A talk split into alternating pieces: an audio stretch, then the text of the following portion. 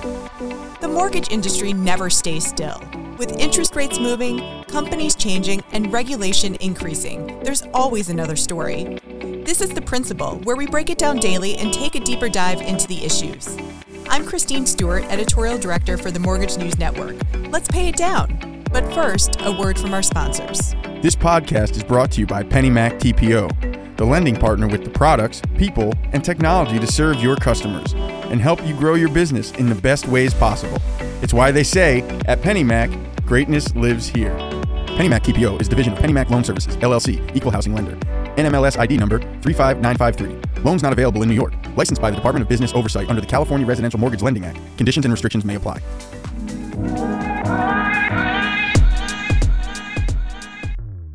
After falling to its lowest level during the pandemic, the share of non qualified mortgages has nearly doubled so far this year.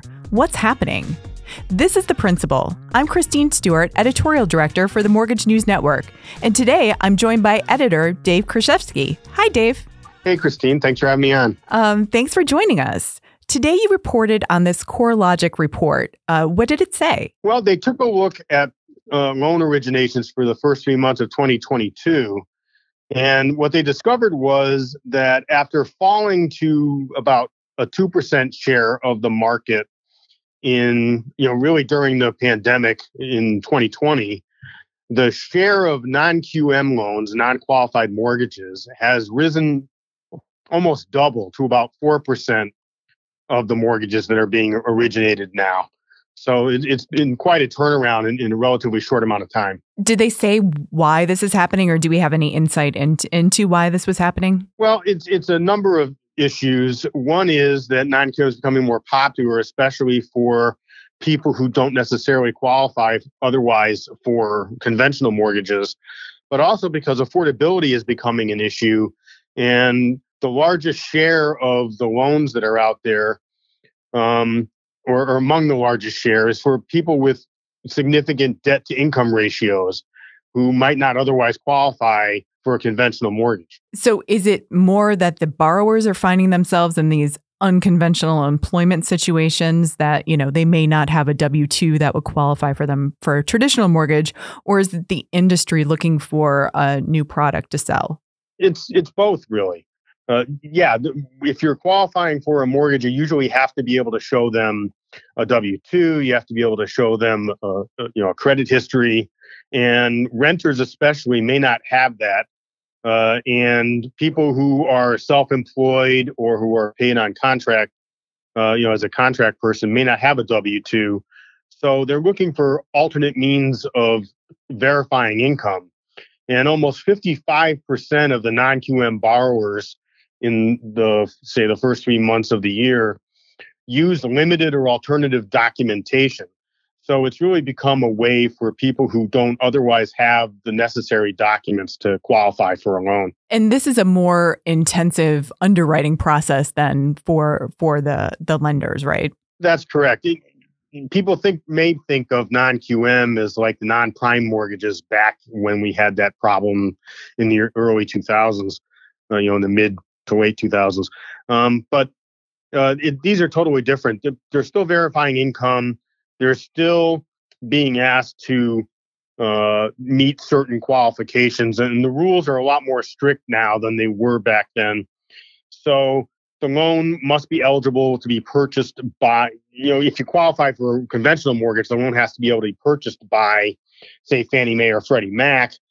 Um, and these non-qualified loans are not purchased by the, the enterprises. So they really need to make sure that the people who are qualifying for them are able to pay the loans. And there's some uh, really good documentation that these loans are, are not are, are not, not nearly as risky as people may think they are. Okay, so they're they're not necessarily as risky, and, and these self-employed individuals or um, you know small business owners who who may not have the traditional um, documents are um, are actually really good homeowners and really good borrowers. It's true.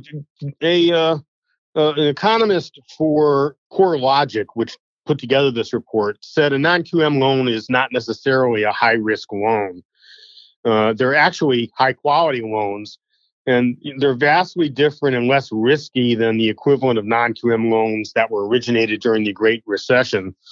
And the truth is that despite the high debt to income ratios, non QM loans are performing very, very well.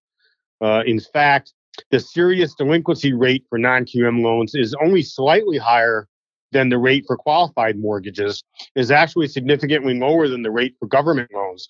So, despite there being you know labeled as non-qualified mortgages they're still a, an excellent investment. So last month we did a story for national mortgage professional magazine and uh, that reported about a bunch of companies including wholesalers or traditional wholesalers like uwm looking to get into the non-qm marketplace is there something there? I mean, I know obviously refinances have have dropped off. Are are some of these wholesalers looking to diversify their businesses with non QMs? Absolutely.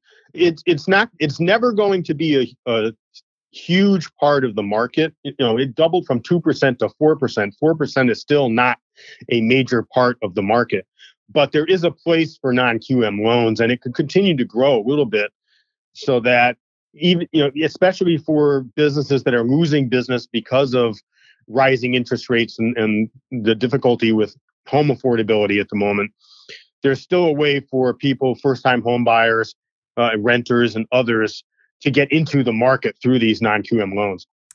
Thanks dave for your insight. We'll be right back with the rest of your headlines after a word from our sponsor. This podcast was brought to you by pennymac tpo visit tpo.pennymac.com to learn more about becoming a partner and starting your journey to greatness. Here are your headlines for today, June 3rd. The U.S. added 390,000 jobs in May. It's the first time it's fallen below 400,000 since the start of the pandemic. The unemployment rate of 3.6% held steady. More layoffs are coming for Loan Depot employees. Company officials declined to say how many have left the California based lender this week or when the cuts happened. This has been The Principal, a Mortgage News Network podcast. All episodes are produced by TG Cotemporor and Matthew Mullins. Mike Savino is head of multimedia, and Christine Stewart is editorial director. The opening theme was Status by Jamie Bathgate, and the music you hear now is Glossy by Skygaze. You can find episodes of The Principal at www.mortgagenewsnetwork.com, or you can subscribe wherever you get your podcasts. And don't forget to rate and review so that others can find it. Thanks for listening.